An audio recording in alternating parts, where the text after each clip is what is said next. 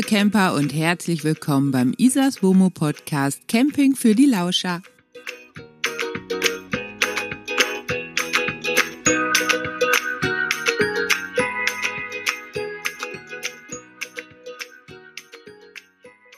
Hallo ihr Lieben und juhu, ich bin endlich unterwegs.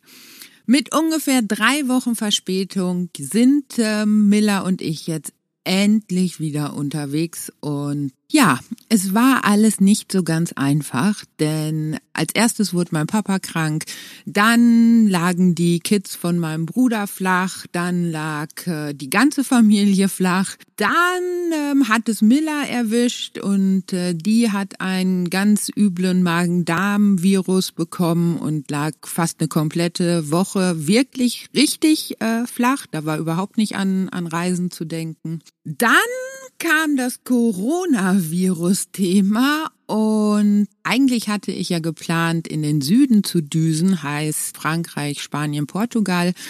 Das war mir dann letztendlich aber alles doch zu heikel, gar nicht unbedingt wegen des Virus selbst, sondern weil ich Bedenken hatte, dass wir da irgendwo festhängen und ich dann Probleme bekomme mit meinen Medikamenten zum Beispiel oder Miller geht es auf einmal schlecht und wir kommen da nicht weg.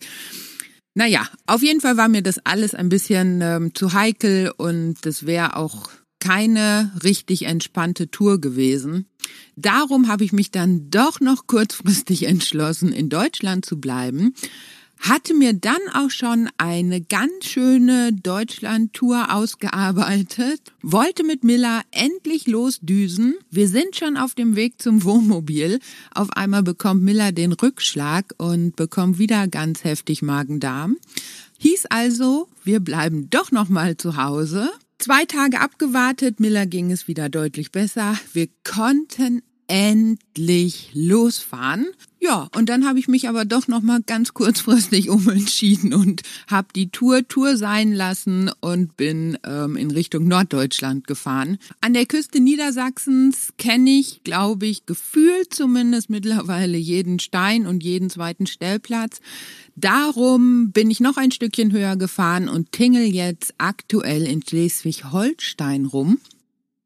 Hier ist es super duper windig. Ähm, ich melde mich also gerade aus dem Wohnmobil und solltet ihr es zwischendurch mal klappern hören oder so, es pfeift auch mal ganz schön durch die Zwangsbelüftung der Fenster. Von daher, wenn ihr mal irgendwas hört, dann liegt es daran, das kann ich einfach gerade nicht ändern. Ja, der Tourstart war also schon ein bisschen schwierig. Dann sollte es allerdings noch so richtig dicke kommen und wir haben in den letzten Tagen wieder Dinge erlebt, ähm, die wahrscheinlich andere ihr ganzes Leben lang nicht erleben. Vielleicht habt ihr es ja mitbekommen, im Oktober ist die Omi ja durch Brandstiftung abgebrannt. Das war ja das ähm, eine heftige Ding. Und darum bin ich ja momentan mit dem Weinsberg unterwegs, beziehungsweise Weinsberg hat mir halt den Pepper zur Verfügung gestellt und ich darf halt momentan noch mit dem Pepper unterwegs sein. Was natürlich super toll ist und alles großartig und so.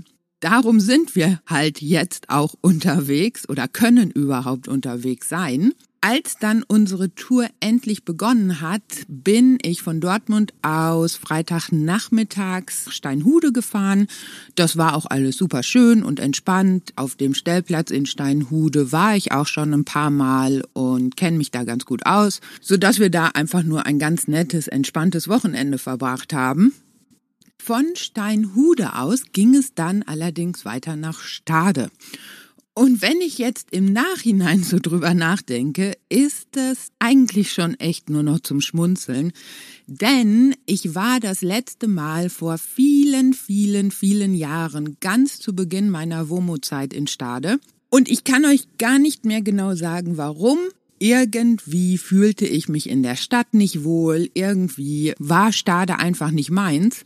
Und seit diesem Tag habe ich immer wieder gedacht, nee, nach Stade fahre ich nicht nochmal. Das meine ich. Bin also dann immer schön außenrum an Hamburg vorbei und so und habe Stade halt grundsätzlich ausgelassen. Diesmal dachte ich allerdings, komm, wir müssen dem Ganzen ja mal eine zweite Chance geben und ich höre von so vielen von euch immer wieder, dass Stade so schön sei. Also bin ich von Steinhude Richtung Stade gefahren und ähm, kam da auch gut an. Es war alles schön und habe mir dann auf dem großen Stellplatz in Stade einen äh, ja einen netten Platz gesucht. Alles total entspannt, was im Nachhinein sicherlich auch ein Fehler war oder ich muss mir da teilweise wirklich an die eigene Nase fassen. So ehrlich muss ich sein und das kann ich nicht anders sagen. Auf jeden Fall habe ich mich dann auf den Stellplatz in Stade gestellt. Ich habe schon mal für die nächsten zwei Tage bezahlt. Ich äh, habe den Strom angeschlossen. Es war also alles so absolut normal.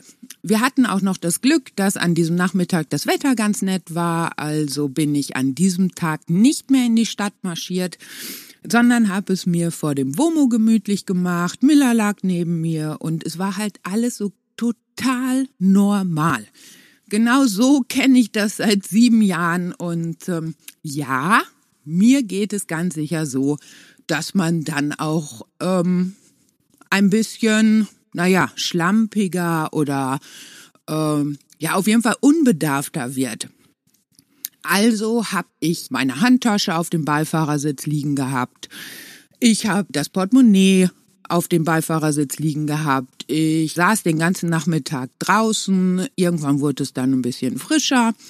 Ich habe mich ins Womo verzogen, habe den Laptop aufgebaut, habe die Kamera vor mir liegen gehabt, habe das Tablet dahingestellt und so weiter und so weiter und habe einfach einen ganz entspannten Womo-Abend gehabt, ohne dass ich mir jetzt groß Gedanken darüber gemacht habe, dass irgendwas unsicher sei oder ich habe noch nicht mal äh, die Fenster zugezogen abends oder so. Also jeder, der draußen stand, konnte natürlich hier reinschauen und konnte auch sehen, dass ich einen Laptop dabei habe oder, oder, oder. Ja. Irgendwann war es dann so weit, dass ich ins Bett gehen wollte und bin dann nochmal mit Miller raus, hab Miller ins Körbchen gebracht sozusagen, beziehungsweise Miller ist in ihr Körbchen gegangen. Dann habe ich auch noch schön die Handtasche weggeräumt, habe sie hinten erst ans Bett gelegt hab dann allerdings gemerkt, dass die Handtasche auf Millers Decke lag und jetzt gerade im Winter ist es einfach so, dass ich abends die Heizung im Wohnmobil komplett runterdrehe, es dann aber vor allem am Boden einfach kalt wird und da Miller ja schon so alt ist und so und ihr die Kälte einfach auch von den Knochen her nicht gut tut, decke ich sie dann immer mit so einem Deckchen zu und ja, dann kann sie einfach muckelig schlafen. Jetzt war es so, dass ich, wie gesagt, ich nehme noch meine Handtasche vom Beifahrersitz und sie hinten aufs Bett, leg sie auf Millers Decke, drehe mich um und denk, äh, das ist ja doof, nehme die Handtasche wieder hoch, nehme Millers Decke mit und legt die Handtasche nach vorne zwischen Beifahrersitz und Fahrersitz, halt vorne auf den Boden ins Fahrerhaus. Nochmal, sicherlich nicht gerade clever, aber das kam einfach aus einem absoluten Sicherheitsgefühl heraus. Ich habe mir einfach keinerlei Gedanken in diesem Moment gemacht. Miller ist dann eben in ihr Körbchen, ist schlafen gegangen. Ich habe mir den Schlafanzug angezogen, bin auch ins Bettchen gegangen, konnte aber ganz schlecht einschlafen. Das habe ich häufiger und ist ja nun mal auch kein großes Ding oder so. Auf jeden Fall war es an diesem Abend auch so, dass ich ganz schlecht einschlafen konnte. Darum habe ich mir dann nochmal das Tablet geholt und hatte noch ein Hörbuch angemacht und habe dann im Bett gelegen und habe noch Hörbuch gehört. Und so vergingen die Stunden. Irgendwann so gegen zwei, halb drei bin ich dann ja so ein bisschen eingeschlafen. Also ich war nicht wirklich tief weg, sondern war in so einem Halbschlaf, bis ich auf einmal davon wach wurde, dass ich das Klicken der Zentralverriegelung gehört habe. Ich habe mir aber ganz, ganz ehrlich in dem Moment noch überhaupt keine Gedanken gemacht. Wie gesagt, ich habe zwar das Klicken der Zentralverriegelung gehört, aber ich lag da im Bett und dachte, äh, was ist das denn? Im nächsten Moment geht schon die Beifahrertür auf und vorne das Licht im Fahrzeuginneren geht an und ich schaue nach vorne und auf einmal stand da jemand. Das ist im ersten Moment schon echt Horror. Denn äh, ja, damit rechnet man natürlich nicht und mir ist mein Herz direkt in die Hose gerutscht. Miller hat einen riesen Radau gemacht, die hat gebellt und geknurrt und gebellt und geknurrt, als äh, ging's um ihr Leben. Die ist auch sofort aufgesprungen und hat sich so in diesen Womo-Gang gestellt. Im Nachhinein bin ich allerdings sehr, sehr froh, dass sie nicht weiter nach vorne zu diesem Typen gerannt ist. Denn man muss ganz klar sagen, Miller ist ein Dackelmix und ein heftiger Tritt und ähm, dann war es das erstmal mit dem Hund. Ne? Es ging dann weiter. Ich bin zur Salzsäule erstarrt. Ich habe wirklich überhaupt nichts gemacht. Ich ich habe nicht reagiert, ich habe nicht gerufen, ich habe nichts gesagt. Ich ähm, bin wirklich nur noch erstarrt, hab diesen Typen angeschaut. Dieser Typ hat mich angeschaut, sah, dass ich offensichtlich noch wach war und greift sich nur noch meine Handtasche samt Portemonnaie und äh, springt wieder aus dem Fahrzeug und war weg. Ja, wenn ich das jetzt so erzähle, ja, dann merke ich schon, dass ich doch noch ein bisschen aufgeregt bin. Im nächsten Moment habe ich dann nur erstmal überlegt, ob ich das alles jetzt gerade geträumt habe oder ob ich wirklich wach war. Ich war mir im allerersten Moment echt nicht sicher. Ich habe dann noch aus dem Fenster geschaut hinten, was was am Bett ist und habe dann noch zwei Leute wegrennen sehen. Bin dann irgendwann aufgestanden und bin erstmal nach vorne gegangen und habe geguckt, ob wirklich meine Handtasche und das Portemonnaie weg ist. Es war alles eindeutig weg und Miller hörte dann irgendwann auch mal auf zu bellen. Und dann habe ich direkt zum Handy gegriffen und habe die Polizei angerufen. Die haben auch sofort gefragt, ob ich diesen, diesen Mann beschreiben könnte, was ich jetzt natürlich relativ gut konnte, denn der Typ stand ja vier Meter von mir entfernt. Kurze Zeit später kam dann auch schon direkt zwei Streifenwagen und drei Zivilwagen. Und da kann ich echt sagen, da hat sich die Polizeistade wirklich Mühe gegeben. Die haben mich dann nur ganz kurz gefragt, ob alles okay sei und sind dann sofort wieder alle abgehauen und haben erstmal die ganze Umgebung abgesucht, ob sie da noch irgendwen finden. Dann zehn Minuten später ungefähr kam halt ein Streifenwagen wieder zurück und hat die ganze Sache aufgenommen und haben sich die Schlösser angesehen und haben nochmal gefragt, wie das alles abgelaufen ist. Und dann kam sogar noch ein Helikopter und hat die Felder und Wälder, die hinter dem Stellplatz liegen, abgesucht. Was ich hinterher erfahren habe, ist, dass es anscheinend momentan in Stade beziehungsweise vor allem in Stade City eine relativ heftige Einbruchserie gibt. Bisher aber halt immer in irgendwelchen Wohnungen und gab bisher niemanden, der diese Leute beschreiben konnte. Jetzt war es allerdings so, dass ich diesen Typ ja beschreiben konnte und deswegen hat sich anscheinend auch die Polizei Stade direkt so viel Mühe gemacht und versucht, diesen Typen zu finden. So viel kann ich vorwegnehmen. Also bis heute ist mir nicht bekannt, dass sie irgendwen gefunden haben oder so. Ja, wie gesagt, dann war die Polizei da, hat alles aufgenommen und ich habe als allererstes noch bei dieser Bär-Notrufnummer angerufen und habe direkt alle Bankkarten und Kreditkarten und so sperren lassen. Dauerte auch alles gar nicht so lange. Und dann saß ich erstmal wieder alleine im WOMO. Und das war der Moment, ja, ich glaube, das war eigentlich bei dieser ganzen Situation so der schlimmste Moment, als einem dann mal hinterher klar wird, huiuiui, hier war jetzt wirklich irgendjemand Fremdes drin. Und es hätte auch alles viel, viel schlimmer kommen müssen. Es hätte eben viel, viel schlimmer kommen können. Es ist nicht so schlimm gekommen. Von daher bin ich natürlich noch heilfroh, dass es genau so abgelaufen ist, wie es abgelaufen ist. Unschön ist es dennoch. Ja, wie gesagt, ich saß dann im Wohnmobil und ich habe mir dann also an Schlafen oder so war natürlich überhaupt nicht zu denken. Ich habe dann erstmal Wasser aufgesetzt und habe mir einen Kaffee gekocht und es war ja noch mitten in der Nacht, also das Ganze fand so um halb drei Nacht statt. Gehen wir mal davon aus, es war vielleicht jetzt halb vier mittlerweile, aber ja, ins Bett zurück und weiterschlafen. Das war natürlich ausgeschlossen. Von daher saß ich dann hier und habe mir relativ schnell Gedanken dazu gemacht, wie ich denn jetzt auf Dauer mit dieser ganzen Situation umgehe. Und für mich stand eigentlich ganz, ganz schnell fest, ich will keine Angst haben. Es ist einfach so, ich will jetzt nicht immer irgendwie ängstlich abends im Wohnmobil sitzen. Ich will mir darüber nicht ständig Gedanken machen müssen. Und ich kann das auch nicht gebrauchen. Ich ähm, bin ja nun mal auch beruflich mit dem WOMO unterwegs und so. Und ich will nicht ängstlich sein. Darum habe ich dann auch hin und her überlegt, ob ich nach Hause fahre, ob ich weiterfahre oder oder oder.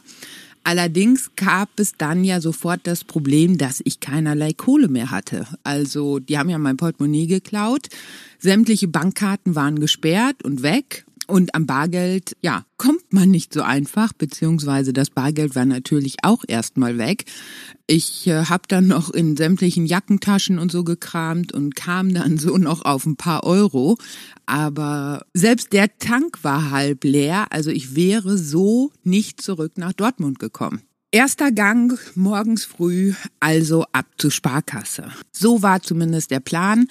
Ich habe dann abgewartet und irgendwann wurde es dann so ein bisschen heller und dann habe ich auch gesehen, dass meine Nachbarn wach waren, beziehungsweise die Frau, Campingnachbarn, die zwei Parzellen weiter standen, ist dann morgens mit dem Hund Gassi gegangen und als ich sah, dass die wieder zurück war, äh, bin ich dann mal eben rüber zu denen und habe bei denen geklopft. Wollte allerdings vor allem sagen, dass sie doch mal schauen sollen, ob bei ihnen alles in Ordnung ist und dass da nichts fehlt. Bei denen war aber alles in Ordnung. Also anscheinend war es wirklich so, dass die entweder ganz zielgerichtet bei mir eingestiegen sind oder dass ich einfach äh, das erste Wohnmobil war. Wie auch immer, das wird man nicht mehr herausfinden können. Auf jeden Fall war bei allen anderen alles gut. Dann stellte sich auch heraus, dass meine Nachbarn gerade während des Gassigehens eine Handtasche und ein Portemonnaie gefunden haben. Und juhu, es waren meine Sachen. Das war natürlich schon mal echt gut, denn so blieb mir ganz viel Rennerei erspart. Sämtliche Wertsachen aus der Tasche waren natürlich weg, also sämtliches Bargeld war weg. Kleingeld war weg ähm, oder ist weg. Es lag noch eine Powerbank in meiner Handtasche, die ist natürlich weg. Das Handy-Ladekabel ist weg und noch so ein paar Kleinigkeiten. Aber ich bin natürlich echt froh, dass der Personalausweis und, ähm, weiß ich nicht, Krankenkassenkarten und, und, und, all das, was man eben so im Wohnmobil, ähm, im Wohnmobil, im Portemonnaie hat, dass das wieder da ist und mir dadurch, wie gesagt, ganz viel Rennerei erspart bleibt. Plus, dass der Persod wieder da war, das sollte mir dann hinterher bei der Sparkasse doch deutlich weiterhelfen. Auf jeden Fall saß ich dann noch kurz bei den Nachbarn, die hatten auch noch einen Kaffee gekocht und haben sich alles angehört und da stellte sich dann auch raus, dass meine Wohnmobilnachbarn gerade frisch als Platzwart in Stade begonnen haben. Somit hatte ich also direkt schon mit den richtigen Leuten Kontakt und die haben dann den Tourismusverein Stade informiert, die ja sozusagen ähm, Platzbetreiber sind und es dauerte dann auch gar nicht lange, bis es wieder an meiner Wohnmobiltür geklopft hat und jemand vom Tourismusverein Stade vor der Tür stand. Den tat es wirklich merklich super leid. Ich will hier ganz klar sagen, dass ich fest davon überzeugt bin, dass das nichts mit dem Stellplatz in Stade oder mit Stade als Stadt an sich zu tun hat. Ich bin fest davon überzeugt, dass das einfach Pech war und dass sowas in jeder Stadt, in jeder größeren Stadt passieren kann. Der Stellplatz in Stade ist wirklich schön. Ich habe mir dann die Stadt auch noch mal irgendwann angesehen. Auch die ist wirklich schön. Also nur um das mal ganz ganz deutlich zu sagen, zu sagen, ich fahre nicht nach Stade, denn da ist es ja unsicher oder sowas, das wäre einfach falsch. Und nein, ich habe nichts mit dem Tourismusverein zu tun. Ich habe die Leute an diesem Morgen auch das erste Mal kennengelernt. Ähm, es ist also keine Werbung oder sowas. Es ist einfach nur meine ganz persönliche Meinung.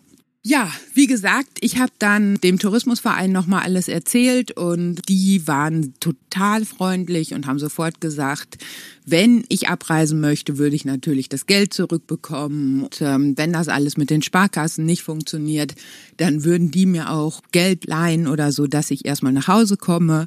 Also das war wirklich sehr, sehr nett. Nachdem die Dame vom Tourismusverein Stade dann wieder weg war, habe ich mich dann auch endlich mal vernünftig angezogen und ähm, stand pünktlich um neun bei der Sparkasse, um abzuklären, wie ich denn jetzt vielleicht an Bargeld komme. Und das war echt nicht so einfach. Ich hatte jetzt das große Glück, dass mein Personalausweis wieder da war. Ansonsten wäre ich überhaupt nicht an Bargeld gekommen. Also zumindest nicht von Seiten der Sparkassen. Denn das große Problem an der Sache ist immer wieder, dass die einzelnen Sparkassen ja nicht zusammenhängend sind sozusagen. Ich bin Kundin der Sparkasse Dortmund und da innerhalb Dortmunds wäre ich auch deutlich einfacher an Bargeld gekommen. Jetzt stand ich aber ja in Stade und ähm, die Sparkasse Stade hat bis auf den Namen Sparkasse überhaupt nichts mit anderen Sparkassen zu tun. So. Und darum wird das alles ganz schön kompliziert. Ich habe dann von der Sparkasse Stade aus als erstes mit der Sparkasse Dortmund telefoniert, habe denen alles erzählt. Dann musste die Sparkasse Stade bei der Sparkasse Dortmund anrufen und nochmal bestätigen, dass ich vor ihnen stehe und dass ich auch wirklich Isabel Speckmann bin. Dann musste ich nochmal bei der Sparkasse Dortmund anrufen und mit meinem Bankberater äh, abklären, dass der mich auch sozusagen kennt und ich Kundin der Sparkasse Dortmund bin. Und dann war es möglich, dass die Sparkasse Dortmund an mein Konto, ähm, auf mein Konto zugreift und Geld an die Sparkasse Stade überweist. Sechs Stunden später, also am Nachmittag, konnte ich dann das Geld bei der Sparkasse Stade abholen. Aber wie gesagt, wäre mein Personalausweis nicht wieder da gewesen, hätte ich wirklich keine Chance gehabt. So war es aber jetzt zumindest gut, dass ich ja am späten Nachmittag wieder etwas Bargeld hatte und damit stand dann auch für mich relativ schnell fest, dass ich nicht direkt nach Hause fahren werde, sondern weiter touren werde wie geplant. Wobei so einen richtigen Plan gab es ja jetzt nicht mehr. Aber ähm, ja, dass ich auf jeden Fall weiter unterwegs sein werde und nicht direkt zurückfahren werde. Denn ich wollte, wie gesagt, unbedingt vermeiden, dass sich erst ein schlechtes Gefühl aufbaut. Und ich glaube, beim Reiten sagt man ja auch, wenn man vom Pferd fällt, dann muss man direkt wieder drauf. Und genau so habe ich es eben auch gemacht und dachte, ich fahre jetzt nicht heim, sondern bleib in Stade stehen. Ich bin auch genau da stehen geblieben, wo ich vorab stand und habe einfach so weitergemacht, als wäre nichts passiert. Davon abgesehen gab es auch noch ein anderes Thema. Ich wollte möglichst vermeiden, dass mein Papa von der ganzen Sache erfährt, denn ich glaube, das hilft mir nicht wirklich weiter und das hilft ihm schon erst recht nicht weiter.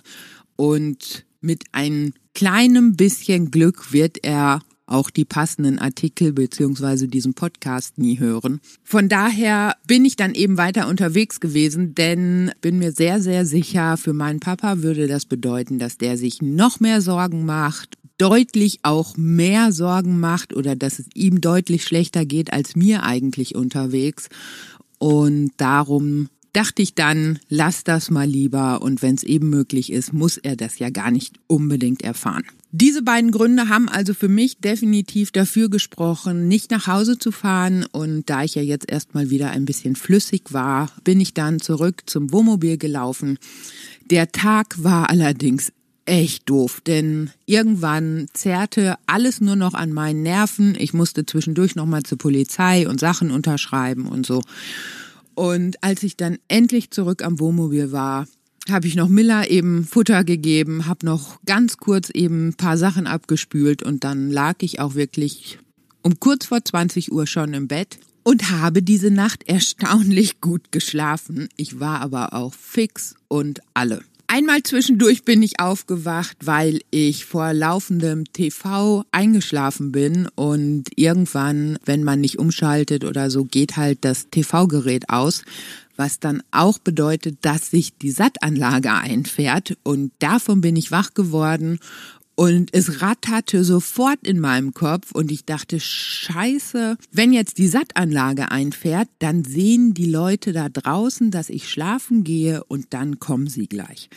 Ist natürlich totaler Kappes, aber so ein bisschen verquere Gedanken sind in so einer Situation wahrscheinlich auch ganz normal.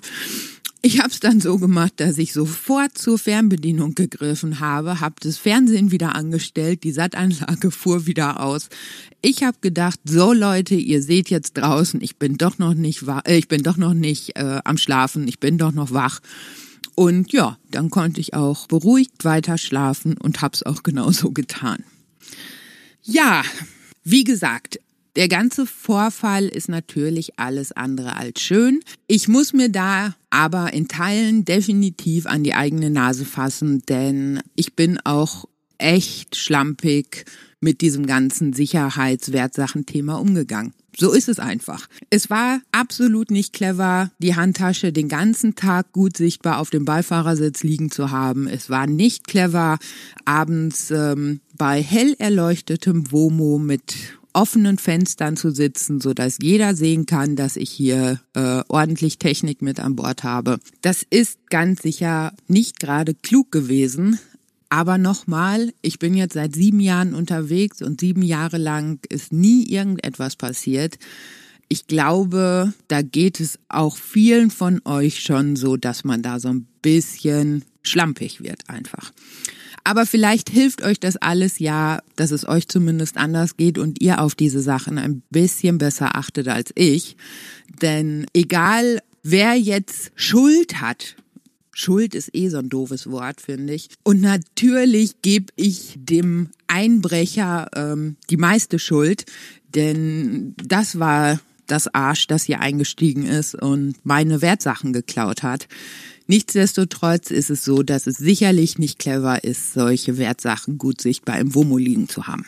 Nachdem ich diesen ganzen Vorfall auf Facebook gepostet habe, haben mich natürlich in den vergangenen Stunden und Tagen los viele Kommentare erreicht. Ganz häufig kommen dieselben Fragen bei mir an. Darum dachte ich mir, wir klären einfach diese Fragen mal hier eben über den Podcast. Erste Frage, wie kamen die rein? Das wird letztendlich auch immer eine Frage bleiben. Also, es sind keinerlei Bohrlöcher oder sonst was unter den Schlössern zu sehen. Diese Pick-Methode oder so haben sie bei mir definitiv nicht angewandt. Aber die Polizei hat mir auch nochmal erklärt, es ist wohl schon seit ganz langer Zeit bekannt, dass diese Fiat, Ducatos, Peugeots und so weiter ein Riesenproblem haben, weil die Zentralverriegelung nur eine einzige Funknummer besitzt. So. Wenn man also mit der, mit der Fernbedienung der Zentralverriegelung abschließt und da aufs Knöpfchen drückt, dann wird per Funk die Verriegelung in Gang gesetzt und ähm, dafür gibt es eben nur von Haus aus eine einzige Funknummer. Jetzt ist es wohl relativ einfach mit einem speziellen Programm und einem Tablet, Handy oder PC, ähm, Laptop, ähm, diese Funknummer auszulesen. Und ja, dann ist es auch kein Problem mehr, die Schlösser zu öffnen. Denn eine steht definitiv fest, ich bin davon aufgewacht oder aufmerksam geworden, dass ich dieses typische Klicken der Zentralverriegelung gehört habe. Es hat also ganz typisch, ich glaube, wir kennen ja alle dieses Geräusch, geklickt und es öffneten sich auf beiden Seiten die Schlösser. Es gibt wohl schon seit Jahren einen äh, Nachrüstsatz, eine Art Alarmanlage, die ständig zwischen 4000 verschiedenen Funknummern hin und her wechselt. Und dadurch wird das ganze System natürlich deutlich, deutlich sicherer. Das Ganze soll auch gar nicht so teuer sein. Ein Leser schrieb mir, dass die das für ungefähr 180 bis 200 Euro eingebaut haben. Wenn ihr da Interesse habt, solltet ihr euch da mal irgendwie erkundigen. Ich habe selber bisher nicht getan. Es ist ja auch nochmal nicht mein Wohnmobil. Darum kann ich eh keinerlei Umbauten hier am Pepper machen. Aber wenn ihr euch dafür interessiert, es gibt anscheinend irgendwelche Alarmanlagen, die man nachrüsten kann, die dieses Problem deutlich erschweren. Was waren das für Typen, die bei mir standen? Also, letztendlich waren es wahrscheinlich mindestens drei Männer. Zwei habe ich weglaufen sehen. Allerdings war es so, dass ich den Typ, der bei mir im Wohnmobil stand und einen deutlich ältereren sozusagen nach rechts weglaufen sehen habe. Meine Handtasche und mein Portemonnaie wurden aber links gefunden. Von daher gehen wir davon aus, dass es mindestens drei Leute waren und als die dann festgestellt haben, dass ich eben nicht geschlafe, sondern noch wach war und diesen einen Typen gesehen habe, sind die ja sofort geflüchtet und wir denken, die haben sich dann einfach aufgeteilt. Zwei sind rechts rumgerannt, einer ist links rumgerannt. Der Typ, der bei mir im Wohnmobil stand, war ganz, ganz jung. Ich würde mal so über den Daumen gepeilt schätzen, der war maximal 12, 13, 14 Jahre. Es war also ein Teenie, ein, ein halbes Kind, das hier plötzlich drin stand und geklaut hat. Das ist anscheinend auch eine ganz typische Masche, denn diese Clans, die ja für solche Einbrüche häufig zuständig sind, machen das ganz bewusst so, denn wenn dann doch mal irgendjemand geschnappt wird, dann ist der eigentliche Einbrecher eben nicht strafmündig. Die sind dann noch so jung, dass sie vor dem Gesetz äh, nichts zu befürchten haben. Und die älteren Hintermänner, die halt draußen warten, ja, äh, die haben es ja nicht gemacht. Ne? Die waren ja nicht im Wohnmobil oder in der Wohnung drin. Vom Aussehen her hatte dieser Teenie, der bei mir im Wohnmobil stand, eine rot-blaue Jacke an, ähm, ganz kurze schwarze Haare und so leid es mir tut, das hat da überhaupt nichts mit Rassismus oder sonst was zu tun. Ich würde hunderttausendprozentig sagen, dass die Leute oder dass der Junge, der bei mir im Wohnmobil stand, definitiv irgendwie Osteuropa, Südosteuropa kam so war es eben und der zweite Mann, den ich dann nur beim Wegreden gesehen habe, der war wie gesagt deutlich älter. Den würde ich auf deutlich über 20 tippen, aber den habe ich auch nur ganz, ganz kurz gesehen und ähm, es war dunkel. Er selbst hatte eine dunkle Kleidung an. Da kann ich also nicht viel zu sagen. Was kann man tun, damit sowas nach Möglichkeit nicht passiert? Als erstes ist es sicherlich sinnvoll, nicht unbedingt per hier Fernbedienung abzuschließen, sondern lieber manuell, also wirklich den Schlüssel zu nehmen und ähm, beide Türen vernünftig mit dem Schlüssel abzuschließen, wobei das auch keine hundertprozentige Sicherheit ist. Das würde dann nur heißen, dass die Leute sozusagen den Funk nicht direkt abfangen können. Meistens ist es allerdings eh so, dass die nicht direkt um die Ecke stehen, wenn ihr jetzt auf die Fernbedienung klickt, sondern dass die diesen Funk später irgendwann ebenso im Dunkeln auslesen können. Sinnvoll ist dazu auch ein Band, das ihr quer durchs Fahrerhaus spannt, also sozusagen von Türgriff zu Türgriff. Das habe ich früher bei der Omi auch immer schon gemacht, also bei meinem alten Wohnmobil, beziehungsweise nein, falsch. Ich hatte eine spezielle Kette, so eine Eisengliedkette aus dem Baumarkt, die ich durchs Fahrerhaus gespannt habe und dann mit so einem kleinen Schloss in der Mitte verschlossen habe. Ich hatte die also dabei, Allerdings habe ich sie auch nur dann genutzt, wenn ich mir nicht ganz hundertprozentig sicher war. Wenn ich also gesagt habe, irgendwie fühle ich mich hier auf diesem Stellplatz nicht so ganz hunderttausendprozentig wohl, dann habe ich diese ähm, Kette quer durchs Fahrerhaus gespannt. Das ist natürlich auch absoluter Kaffes, ne? Das müssen wir schon mal ganz klipp und klar sagen. Diese Kette macht natürlich auch nur dann Sinn, wenn ihr sie wirklich regelmäßig nutzt und sobald ihr ankommt, spannt ihr die Kette äh, durchs Fahrerhaus. Wir wissen alle, einen hunderttausendprozentigen Schutz gibt es nicht, aber Nehmen wir jetzt mal meinen Fall und mein Beispiel. Die haben halt die Zentralverriegelung geknackt, die haben dann die Türen aufgerissen. Hätte ich eine solche Kette oder einen solchen Spanngurt durchs Wohnmobil gespannt, dann hätten sie die Türen nicht einfach so aufreißen können. Ne? Natürlich gibt es die Möglichkeit, dann die Scheiben einzuschlagen und diese Kette per was weiß ich, Zange oder wenn es so ein, so ein Spanngurt ist, per Messer durchzusäbeln und so. Natürlich ist das alles möglich. Wie gesagt, einen hundertprozentigen Schutz gibt es einfach nicht. Aber es macht sicherlich Sinn und ist halt einfach eine ganz, ganz einfache und easy Möglichkeit, das Wohnmobil nochmal abzusichern. Ansonsten gibt es natürlich noch schier unzählige Varianten, das Wohnmobil nachzurüsten und äh, sicherer zu machen. Das fängt bei den Fenstern und Sicherheitsleisten an. Das, es gibt mittlerweile so spezielle Profile, die man äh, in die Türen setzt, damit eben dieses Aufpieken nicht mehr funktioniert. Es gibt spezielle Schlösser für äh, die Aufbautür und so weiter und so weiter und so weiter. Da gibt es also unzählige Möglichkeiten und da muss einfach jeder für sich das richtige Maß finden, so würde ich sagen. Wovon ich allerdings ein Riesenfreund bin, sind gute GPS-Sender. Das finde ich macht immer Sinn und ähm, ist extrem äh, wertvoll, weil so viele Wohnmobile einfach geklaut werden. Das ist aber nochmal ein ganz anderes Thema. Da ist es allerdings so, wenn ihr euch für ein neues Fahrzeug interessiert oder so, dann schaut doch mal, ob es da nicht schon Möglichkeiten gibt, dass direkt von Anfang an so ein GPS-Sender mit eingebaut ist. Ich weiß, ähm, dass Knaus und Tabat und so das mittlerweile bei ihren Fahrzeugen machen. Ähm, es gibt sicherlich noch andere Hersteller, die das machen. Ansonsten ist das echt gut investiertes Geld. Aber das hat natürlich nichts mit so einem Einbruch zu tun. Das war einfach nur so zwischendurch ein kleiner anderer Hinweis. Dann bekomme ich auch immer mal wieder die Frage, ob es nicht sinnvoller gewesen wäre, den Hund sozusagen auf diesen Dieb aufzuhetzen, beziehungsweise vorab mit dem Hund zu üben, dass er auf so einen Dieb zugeht oder so. Ich finde, das ist ein ganz schwieriges Thema, zum einen muss da von Anfang an die Rasse stimmen. Wie gesagt, Miller ist eine 19 Jahre alte Dackelmix-Dame.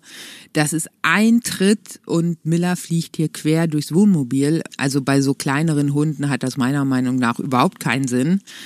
Und ansonsten denke ich, dass das auch nur wirklich sinnvoll ist, wenn man den Hund tatsächlich als, als Schutzhund ausbildet, abrichtet, wie auch immer, dann muss eben die Rasse stimmen. Äh, es darf nicht so ein, so ein kleiner Mix sein, sondern es muss eben ein, ein ordentlicher Schäferhund sein oder eben was, was wirklich starkes, großes. Und dann müssen das auch Tiere sein, die vom Wesen her extrem stabil sind, sagen wir es mal so. Denn zum einen bringt so eine Ausbildung natürlich nur was, wenn man sie auch wirklich professionell angeht und das Ganze hinterher auch besteht. Zum anderen darf es natürlich niemals passieren, dass so ein Hund wirklich zur, zur unkontrollierbaren Waffe wird und als nächstes schaut hier irgendwie das Nachbarskind ins Wohnmobil und auf einmal wird äh, vom Hund angefallen. Das wäre natürlich die absolute Oberkatastrophe. Von daher finde ich ganz, ganz schwierig und muss man sich, glaube ich, sehr, sehr, sehr gut überlegen, ob man diesen Weg wirklich gehen will. Ich war, wie gesagt, froh. Miller ist direkt aufgesprungen, hat sich hier in den Durchgang gestellt, hat gebellt und gekläfft und mit den Zähnen geknirscht und äh, geknurrt wie sonst was. Sie hat also schon sofort gemerkt, dass da jetzt irgendwas ganz und gar nicht stimmt, aber ähm, sie ist eben nicht auf diesen Typen zugerannt, sondern ist hier stehen geblieben. Und wie gesagt, ich bin da auch sehr froh, denn ansonsten hätte das alles anders ausgehen können. Dann bekomme ich auch immer mal wieder die Frage, warum ich nicht anders reagiert habe, warum habe ich nicht um Hilfe gerufen, warum habe ich kein Pfefferspray genutzt und was haben eigentlich die Nachbarn gemacht? Ich kann euch da nur sagen, es war schlichtweg nicht möglich. Ich habe gesehen, auf einmal öffnet sich die Tür, das Licht geht an und hier steht jemand und in dem Moment habe ich wirklich gar nichts mehr gemacht. Ich hatte keinen klaren Gedanken im Kopf, ich habe mich nicht bewegt, ich habe nicht gerufen, ich es ging auch gar nichts. Wirklich, ich war wie versteinert. Ich kann das gar nicht anders beschreiben. Ich glaube, es hätte direkt neben mir das Pfefferspray liegen können und ich wäre nicht dazu in der Lage gewesen, dahin zu greifen und irgendwie hier Pfefferspray rumzusprühen. Mal ganz davon abgesehen, dass das ganz bestimmt auch keinen Sinn macht, innerhalb so eines kleinen Raums mit Pfefferspray umherzusprühen. Entweder ich hätte aufstehen müssen und zu dem Typen hinrennen müssen und es da versprühen müssen oder wahrscheinlich hätte ich, hätte ich dann ansonsten mehr Pfefferspray abbekommen als dieser Typ. Und ich konnte auch nicht rufen oder so. Es war wirklich, ähm, ich, ich war da wie versteinert. Ich habe ihn nur noch angesehen und habe überhaupt nichts gecheckt und war auch zu überhaupt nichts in der Lage, sondern es war wirklich nur so, ich schaue ihn an, er schaut mich an, mir rutscht das Herz in die Hose und ich glaube, er war total erschrocken, dass ich noch wach bin und dass auch hier ein Hund ist. Ich glaube, damit haben die nicht gerechnet. Und ja, dann ging auch alles super schnell. Dann hat er sich die Handtasche gegriffen und das Portemonnaie und dann war er wieder weg. So. Also ich war einfach wirklich nicht dazu in der Lage, auch nur den kleinsten Handschlag zu unternehmen. Und zu den Nachbarn sich einfach sagen, gut, jetzt war es natürlich so, dass der Stellplatz relativ leer war und meine nächsten Nachbarn äh, standen immer noch gut zwei Parzellen von mir entfernt. Allerdings ähm, sind die tatsächlich wach geworden von Millers Hundegebell, haben sich dann aber dabei auch gar nichts weiter gedacht, weil sie niemanden rufen, hören haben oder oder oder. Sie sind tatsächlich wach geworden und haben kurz überlegt, da stimmt doch irgendwas nicht, der Hund bellt doch nicht einfach so. Aber wie gesagt, dadurch, dass ich mich nicht gemeldet habe, haben sie dann einfach weitergeschlafen. Allerdings ist der halbe Stellplatz dann kurz danach vom Helikopter wach geworden, weil der stand eine ganze Weile direkt über dem Stellplatz und hat halt die dahinterliegenden Felder abgesucht. Ja, dann nochmal die Frage, ob das wohl zielgerichtet war. Ich kann euch das nicht sicher sagen. Ich habe allerdings schon das Gefühl, dass das relativ zielgerichtet war, beziehungsweise dass sie sich dieses Wohnmobil in Anführungsstrichen mich vorab schon ausgesucht haben. Denn wir haben, also die Stellplatzbetreiber, der Tourismusverband und ich haben am nächsten Morgen hinter einer Hecke, sozusagen direkt am Stellplatz, mehrere Fußabdrücke gesehen, die ja da eigentlich nichts zu suchen haben. Ich meine, wer steht mitten im Regen äh, direkt hinter einer Hecke. Und da lag auch definitiv eine Eisteeflasche, die tags zuvor noch nicht da lag. Also da bin ich mir sicher und da ist sich auch der Stellplatzbetreiber sicher, dass diese große Eisteeflasche da noch nicht lag. Von daher glauben wir schon, dass die da eine Weile standen und zumindest die Wohnmobile ausgekundschaftet haben. Das würde dann auch dazu passen, dass sie den Hund nicht gesehen haben, denn Miller lag den ganzen Tag beziehungsweise die ganzen Abend auf dem Boden im Wohnmobil. Ja, und da ist sie einfach von außen nicht zu sehen. Und ich habe einfach irgendwann alle Fenster zugezogen und ja, bin dann ins Bett gegangen. Und dass ich irgendwie um halb drei mitten in der Nacht noch wach bin, damit konnten die natürlich auch nicht rechnen. Dann vielleicht noch zwei, drei Tipps zum Thema Geld. Solltet ihr mal in eine ähnliche Situation kommen. Es muss ja kein Einbruch sein. Es kann ja auch sein, dass euch das Portemonnaie geklaut wird oder ihr das Portemonnaie einfach verliert oder, oder, oder. Ähm, wenn ihr Kunde der Sparkasse seid, dann werdet ihr dort nur zurechtkommen, wenn ihr euren Personalausweis noch habt. Ohne Personalausweis bekommt ihr bei der Sparkasse kein Geld. Es sei denn, ihr seid zu Hause und es handelt sich um eure Hausbank, also eure Haussparkasse. In jeder anderen Stadt werdet ihr bei der Sparkassen ein echtes Problem bekommen. Wenn ihr ADAC Plus Mitglieder seid, dann gibt es die Möglichkeit, dass euch der ADAC einen Kredit zur Verfügung stellt. Ich meine, der Kreditrahmen bei maximal 2000 Euro. Da bin ich mir aber nicht ganz sicher. Auf jeden Fall gibt es die Möglichkeit, dass ihr über den ADAC einen kurzfristigen Kredit bekommt, damit ihr erstmal irgendeine Form von Bargeld habt, um dann gegebenenfalls auch vom Ausland aus wieder zurückzureisen. Ansonsten gibt es zum Beispiel auch die Möglichkeit, über die Western Union eine, eine, Sofortüberweisung zu erhalten. Das heißt, ihr könntet also von Familie, Freunden direkt an Geld gelangen. Allerdings bringt euch das bei so einer Diebstahlgeschichte auch nicht weiter, denn selbst wenn dann das Geld auf eurem Konto ist, ihr kommt ja nicht an das Konto ran. Eure Karten sind ja gesperrt. Von daher, ich habe immer wieder diesen Western Union Tipp bekommen, aber der hilft euch eben in so einer Diebstahl, Portemonnaie verloren, Karten gesperrt Situation nicht weiter. Anderes Thema wäre, die Sperre wieder rausnehmen zu lassen, wenn ihr EC-Karten, Kreditkarten über diese Sperr-Notrufnummer sperrt, dann sind sie ja von diesem Moment an direkt gesperrt. Wenn ihr dann das Portemonnaie wiederfindet, beziehungsweise so wie es bei mir jetzt war, dass das Portemonnaie zwar äh, geklaut worden ist, dann aber irgendwo hinterlegt worden ist oder hingeworfen worden ist, so dass ihr die Karten wiederbekommt, Grundsätzlich gibt es die Möglichkeit, dass die Sperre wieder rausgenommen wird. Das ist natürlich super oder wäre zumindest super. Aber die Banken machen das grundsätzlich nicht, wenn sich das Portemonnaie in fremder Hand befunden hat. Heißt also, wenn ihr euer Portemonnaie verliert, es gestohlen wird, ihr die Karten gesperrt habt, dann taucht es wieder auf und ihr seid euch ganz, ganz sicher, dass nicht mehr damit passiert ist, dass ihr eure PIN-Nummer nicht auch im Portemonnaie aufbewahrt habt oder, oder, oder. Ihr also wirklich sicher seid, dass damit echt kein Schindluder getrieben worden ist. Und jetzt in meinem Fall, ganz ehrlich gesagt, würde ich davon hunderttausendprozentig ausgehen.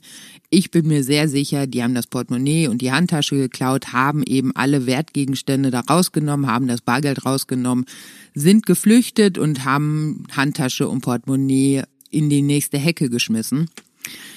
Also, wenn ihr euch sicher seid, dass mit euren Karten nichts passiert ist und ganz wichtig, dass diese Diebe nicht an eure PIN-Nummer gekommen sind, dann solltet ihr euch gut überlegen, wie ihr was bei der Sparkasse beziehungsweise bei eurer Bank ähm, sagt. Wie gesagt, erfahren die, dass sich das Portemonnaie in fremder Hand befunden hat, lösen die diese Sperre nicht wieder auf. Erfahren die davon nichts und es ist zum Beispiel so, dass ihr davon ausgegangen seid, dass das Portemonnaie weg ist, geklaut wurde, ihr dann aber zu Hause feststellt, verdammt, es ist ja hinter den Fahrersitz gefallen oder unter den Fahrersitz gefallen und ihr findet das Portemonnaie da plötzlich wieder dann gibt es die Möglichkeit, dass die Karten wieder freigeschaltet werden. Das ist natürlich schon ganz nett, denn es erspart euch zum einen einiges an Geld. Ich muss sämtliche Karten selber bezahlen, wenn ich die jetzt neu bestelle, sobald ich zu Hause bin. Und es vereinfacht die Sache natürlich extrem. Wenn ihr euch allerdings nicht ganz sicher seid, ob ähm, diese Diebe irgendwas mit den Karten angefangen haben oder sollte es gar so sein, dass ihr eure PIN-Nummer irgendwo im Portemonnaie aufbewahrt habt, was man natürlich niemals tun sollte, aber man sollte auch nie seine Handtasche auf den Beifahrersitz legen. Dann ist es natürlich Quatsch, die äh, Karten irgendwie wieder freischalten zu wollen, denn dann ist die Gefahr ja wirklich da, dass irgendwie mit den Karten Schindluder getrieben wird. Von daher kommt es natürlich sehr auf die jeweilige Situation an, aber nochmal, Sobald sich die Karten in fremder Hand befunden haben, sperren die Kreditinstitute die Karten nicht mehr frei. Könnt ihr klarstellen, dass das Portemonnaie immer bei euch war, ihr es einfach äh, verlegt habt, es irgendwo hingefallen ist und ihr es nicht gesehen habt, dann gibt es die Möglichkeit, dass die Karten wieder freigeschaltet werden. Da jetzt in meinem Fall die Sparkasse natürlich direkt davon erfahren hat, dass das Portemonnaie weg war, weil ich erzählt habe, was genau passiert ist, als ich da stand, um nach Bargeld zu fragen, beziehungsweise zu fragen, wie man mit dieser ganzen Situation umgehen kann, stand leider auch relativ schnell fest, dass meine Karten eben nicht mehr freigeschaltet werden können. So, und zu guter Letzt ein Hinweis, sobald ich jetzt zu Hause sein werde, werde ich mich da auch als allererstes drum kümmern. Es gibt die Möglichkeit, sogenannte Prepaid-Kreditkarten zu kaufen, zu erstellen, wie auch immer. Das sind Kreditkarten, die sind fast immer komplett kostenfrei. Also ihr bezahlt keine jährliche Grundgebühr oder so. Und ihr könnt vor ab eine bestimmte Summe auf diese Kreditkarte einzahlen und genau mit diese Summe befindet sich dann eben auf dieser Kreditkarte und wenn ihr 1000 Euro einzahlt und ihr möchtet irgendwas für 1010 Euro kaufen, dann ist das eben nicht möglich, sondern es ist nur das möglich, was sich eben auch äh, auf der Kreditkarte befindet. Allerdings gibt es mittlerweile einige Banken, die bieten solche Prepaid-Kreditkarten an, die man ganz kurzfristig auch mit dem Handy aufladen kann. Das heißt, ihr habt diese Karte und wenn ihr irgendwo im Schuhgeschäft steht und die Schuhe kosten 400 Euro, dann könnt ihr eben ganz kurzfristig mit dem Handy 400 Euro auf die Kreditkarte aufladen und dann mit der Kreditkarte im Geschäft bezahlen. Das ist natürlich zum Reisen echt ganz gut. Und ich würde es dann auf jeden Fall so machen, dass ich diese eine Karte niemals im Portemonnaie aufbewahre, sondern dass ich diese Karte dann später in dem Safe oder sonst wo im Reisemobil Auto, Wohnwagen, was auch immer, sucht euch ein Versteck, wo auch immer ihr meint, dass sich diese Kreditkarte da eben befindet, so dass man zumindest immer die Möglichkeit hat, dass man noch eine Kreditkarte, EC-Karte im Hintergrund hat, die man nutzen könnte. Denn ich kann euch sagen, ich bin ja jetzt momentan ohne Karten unterwegs und es ist echt ein Graus. Auch wenn wir noch in Deutschland leben und das zum Beispiel in Skandinavien alles viel, viel dramatischer wäre, da kommt man ja ohne Karte gar nicht mehr zurecht. Aber selbst in Deutschland wird es ohne Karten echt kompliziert. Also ich war jetzt auf zwei Stellplätzen, da konnte man mittlerweile zum Beispiel nur noch mit Karten bezahlen. Dann war ich am Baumarkt, wollte eben Gas wechseln und was sagt mir die Frau äh, an der Info? Ja, natürlich können Sie Gas wechseln. Gehen Sie noch mal raus, einmal um das Gebäude herum. Da befindet sich unser neuer Gaswechselautomat. Da müssen Sie die, die, die ähm, Gasflasche einschieben, dann bekommen Sie eine neue volle Gasflasche raus. Sie können allerdings dann nur mit EC-Karte bezahlen. Wäre ja im Normalfall alles gut und schön und toll, weil man so eben auch außerhalb der Geschäftszeiten an Gas kommt. Aber wenn man jetzt da steht und hat keinerlei Karte ähm, zur Verfügung, ist das schon echt doof und der Turmbaumarkt konnte dann nach langem Hin und Her es irgendwie möglich machen, noch so eine alte ähm, Lesekarte für die Kasse aus dem letzten Winkel dieses Baumarkts zu kramen. Und so war es dann eben doch noch möglich, dass ich da an Gas kam. Aber ansonsten geht es eben nur noch über diesen Automaten und damit eben auch nur noch mit EC-Karte. Also, Lange Rede, kurzer Sinn. Ihr solltet euch vorab ein paar Gedanken dazu machen, was wäre, wenn. Und es schadet sicherlich nicht, gerade wenn ihr alleine unterwegs seid. Ähm, bei Paaren oder Familien ist das vielleicht noch mal ein bisschen was anderes, wobei ich mir auch da vorstellen kann, dass bei so einem Diebstahl ähm, zwei Portemonnaies gestohlen werden.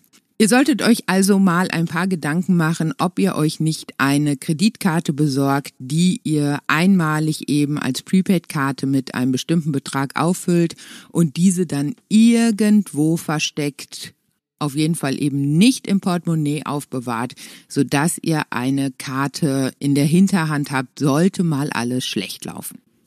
Ja, zuletzt bekomme ich natürlich auch immer wieder die Frage, wie es mir denn jetzt geht. Ich kann eigentlich nur sagen, mir geht's gut.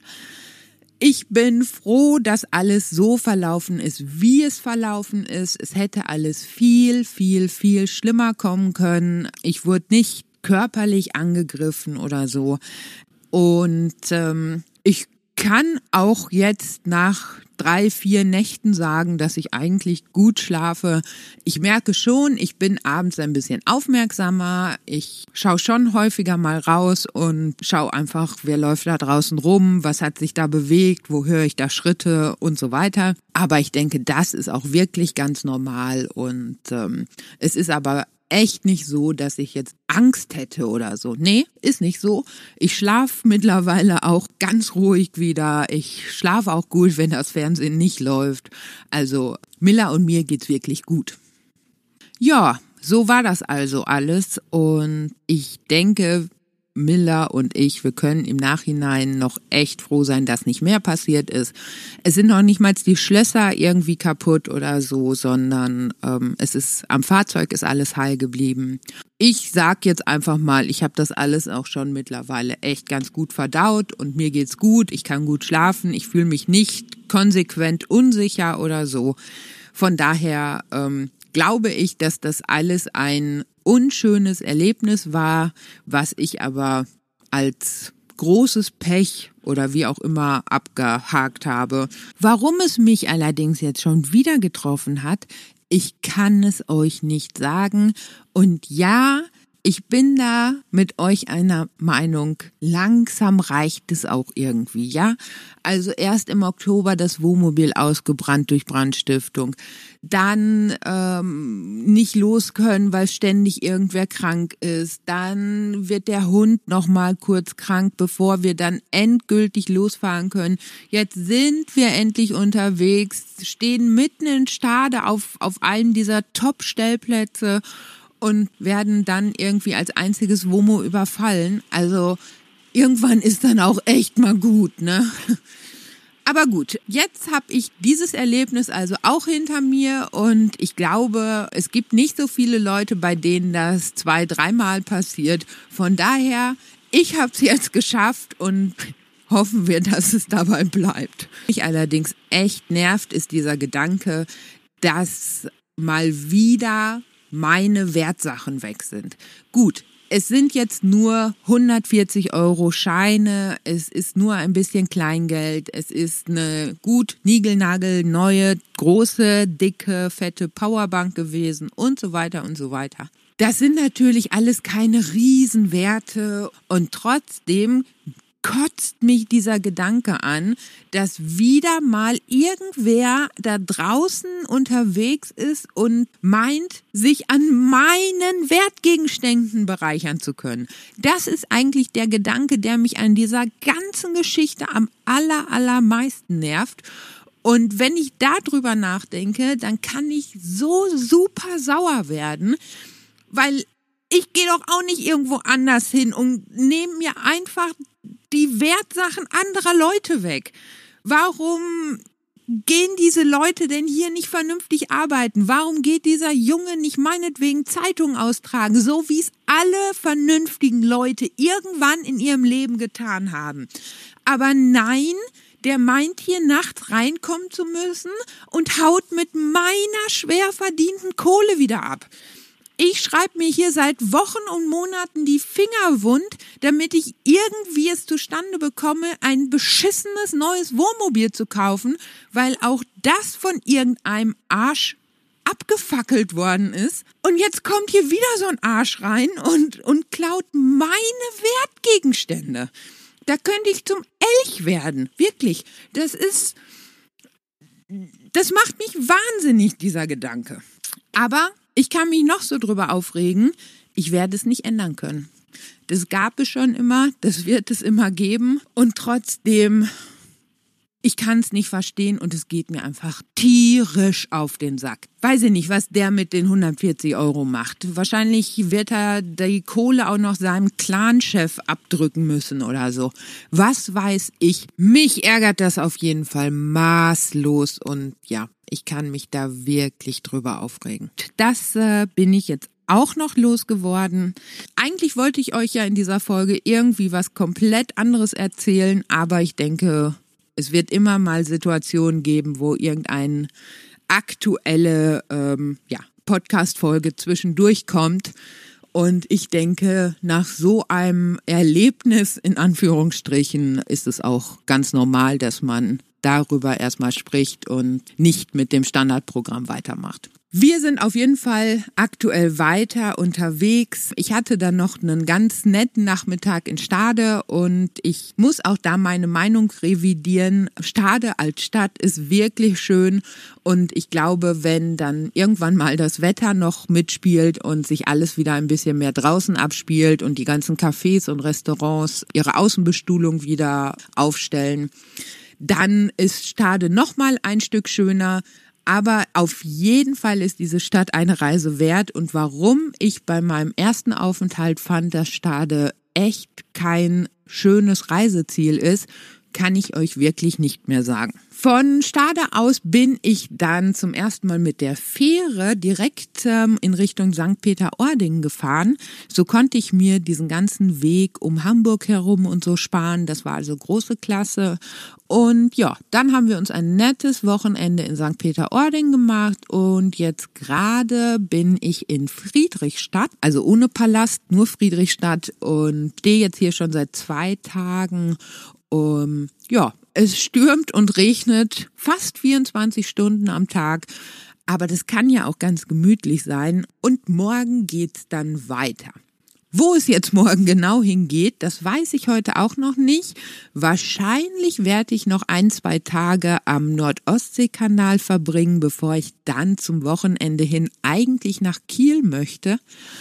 Wobei ich jetzt schon geschaut habe und ich glaube, es gibt gar keinen vernünftigen City-Stellplatz in Kiel. Das muss ich mir aber nochmal ganz genau ansehen. Da bin ich mir gerade nicht hundertprozentig sicher. Das war nur so auf den ersten Blick geschaut. Sollte es also mit Kiel nicht werden, würde ich weiterfahren an die Ostseeküste. Aber ja, das muss ich mir einfach mal morgen früh überlegen. Während ich dann den ersten Morgenkaffee trinke, äh, schaue ich dann, wie es weitergeht. Ja, ich hoffe, ich äh, konnte euch ein bisschen warnen. Ich hoffe, ihr geht einfach auch auf lange Sicht und dauerhaft mit diesem Wertsachen Sicherheitsthema ein bisschen cleverer um, als ich es getan habe. Und ich denke, wenn das der Fall ist, dann hat sich dieser ganze Podcast schon gelohnt und dann hat es sich auch einfach gelohnt, so ehrlich und klar und deutlich zu sagen, dass ich da auch einen Fehler gemacht habe. So, ich wünsche euch ähm, noch einen ganz, ganz schönen Mittwoch, Donnerstag und Freitag. Kommt gut durch die Woche, bleibt gesund, lasst Corona Corona sein und steckt euch bitte nicht an. Und ja, Ihr wisst, Vanlife können viele echt campen. Isas Momo. Bis bald!